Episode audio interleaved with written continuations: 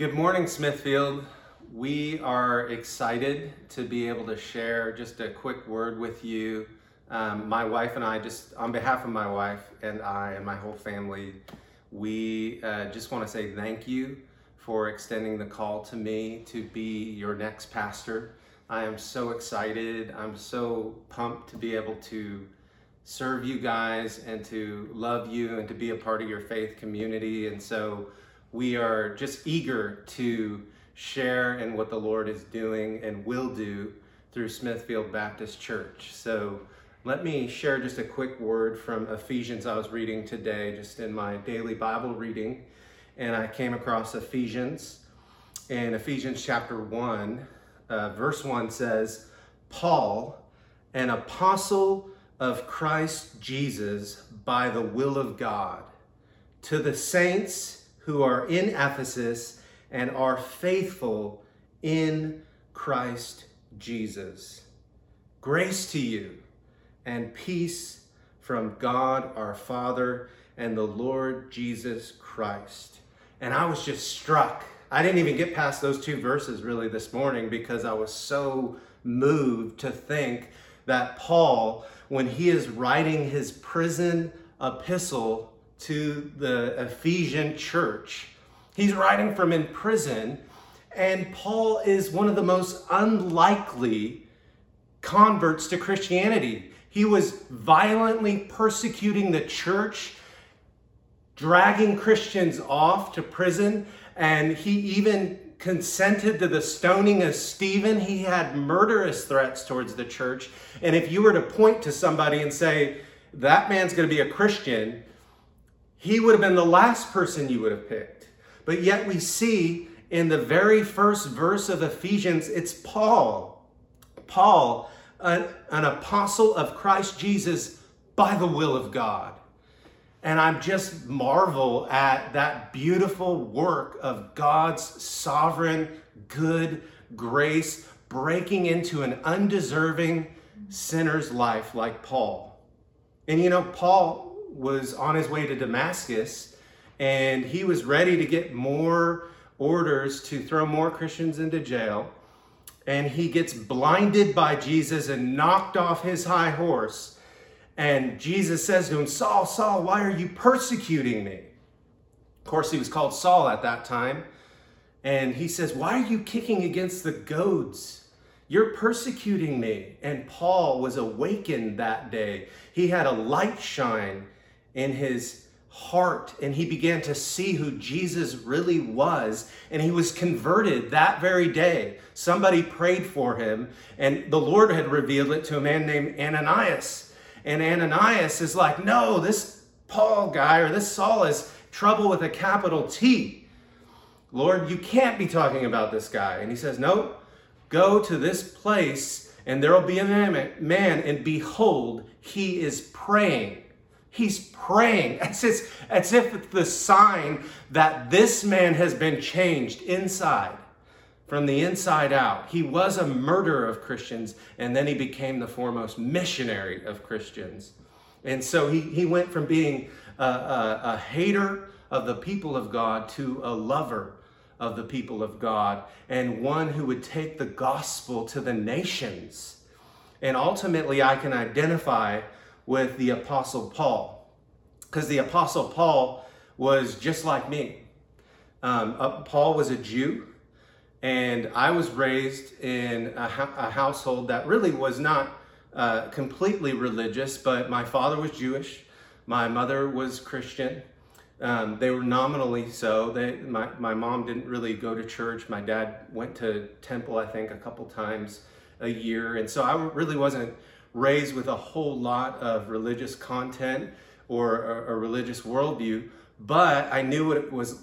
I, I, I saw and observed what I thought was Christianity and what I thought was Judaism, and I just was like, that's not for me. And ultimately, I began to hate Christians as I got older. I began to just think that they were foolish, or that they were dumb, or that they were out of touch with what was really going on. And ultimately, I had a sweet, sweet grandma who was the only believer really in my family who would pray for me. She actually said when I was five years old, she said, You're going to be a preacher, Peter. And she would tell me that as I was growing up, and I would be like, Yeah, right. and ultimately, um, I, who knew that she would be so prophetic?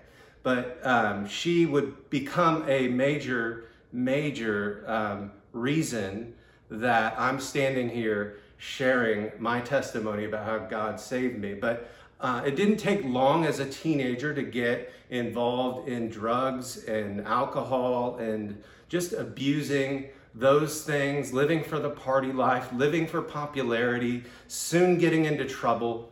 So I think, you know, I'm going to try to do something to fix myself because things are going bad. I'm going to end up either in jail or I'm going to end up somewhere worse. And so I joined the Marine Corps. And in the Marine Corps, I basically learned, you know, how to fake discipline. Um, and I learned how to be disciplined at times, but ultimately, um, it didn't solve the problem inside my heart. I knew how to do a little combat training. I knew how to fix F 18s. I got to travel across the country, but my heart was empty. And I was living for the weekend. And ultimately, every time it would not satisfy. And before long, I got into more trouble, even in the Marine Corps. And I, there would come a time where I would just begin to experience the utter consequences of living without Christ, of living a life of running from God in rebellion to his designs, and consequence after consequence. Pretty soon I was on restriction in the barracks and I was doing a lot of thinking. And God sent a Christian into my life.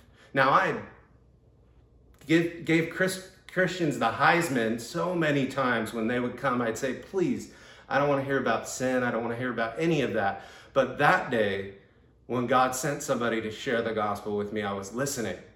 That day, my eyes began to see.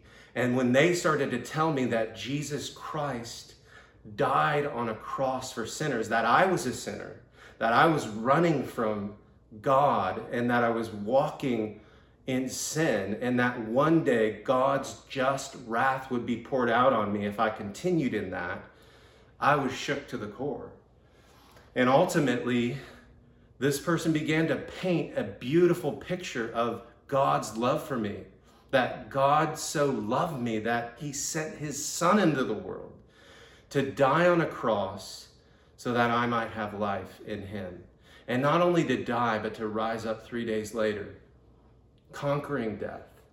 And that if I would look to Christ, if I would look to Jesus, and if I would believe that He's Lord and that He rose from the dead and He could forgive me, I could be saved. And so I remember just kneeling down that night in my barracks and asking God to forgive me. And I remember it was like a hundred gallons of liquid love just poured over me and, and experiencing just the sweet, sweet, amazing reality of grace in my life and forgiveness and that God was real and the light went on. And so I'm just weeping and, and, and praising God for the great work that He had done. Now, little did I know that my grandma had been praying for me for years. And she lived next to another Christian who was a neighbor of hers, and they had started a little prayer meeting a couple, um, probably like a year or so earlier.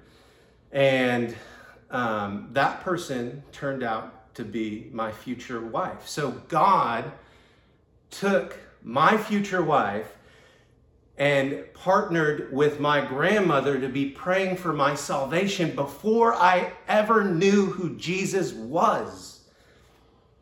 God had ordained that that would happen in that way, and I would one day get introduced to my wife who'd been praying for me all along, and we would one day get married. So Clarissa was involved in pleading before the throne of grace with my grandmother that I would be saved.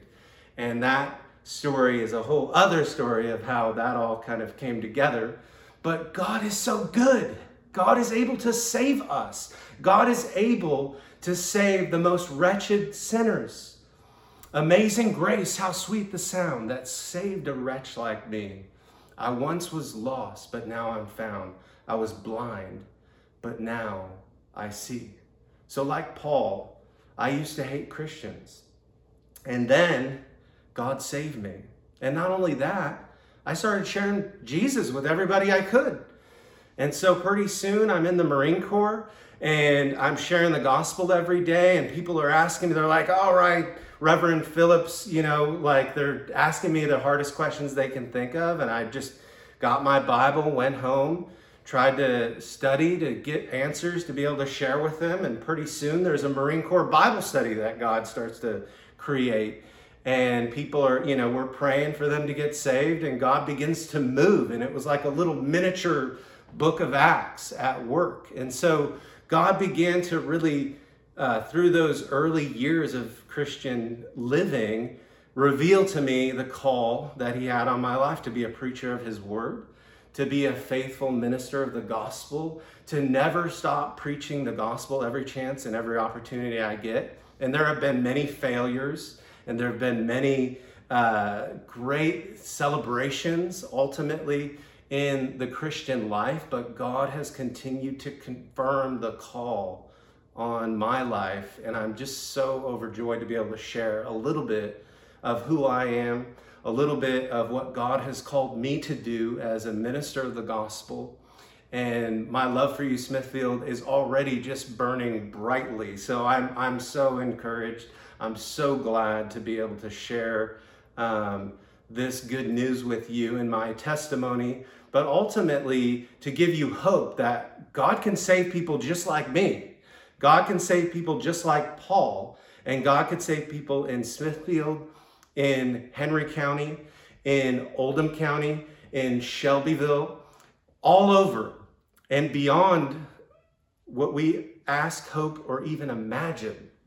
So let me close with this line from a great hymn called How Great Thou Art and it's verse 3. And it goes like this, and it just stirs my soul every time I read it. And when I think that God, his son not sparing, sent him to die, I scarce can take it in. That on the cross, my burden gladly bearing, he bled and died to take away my sin. Then sings my soul, my Savior God, to thee. How great thou art, how great thou art. We serve a glorious God. We serve a glorious King, and King Jesus is on the throne. And it doesn't matter what's going on around us because he will work his purposes out in our lives. You could be assured the work that He has begun in you, He will continue.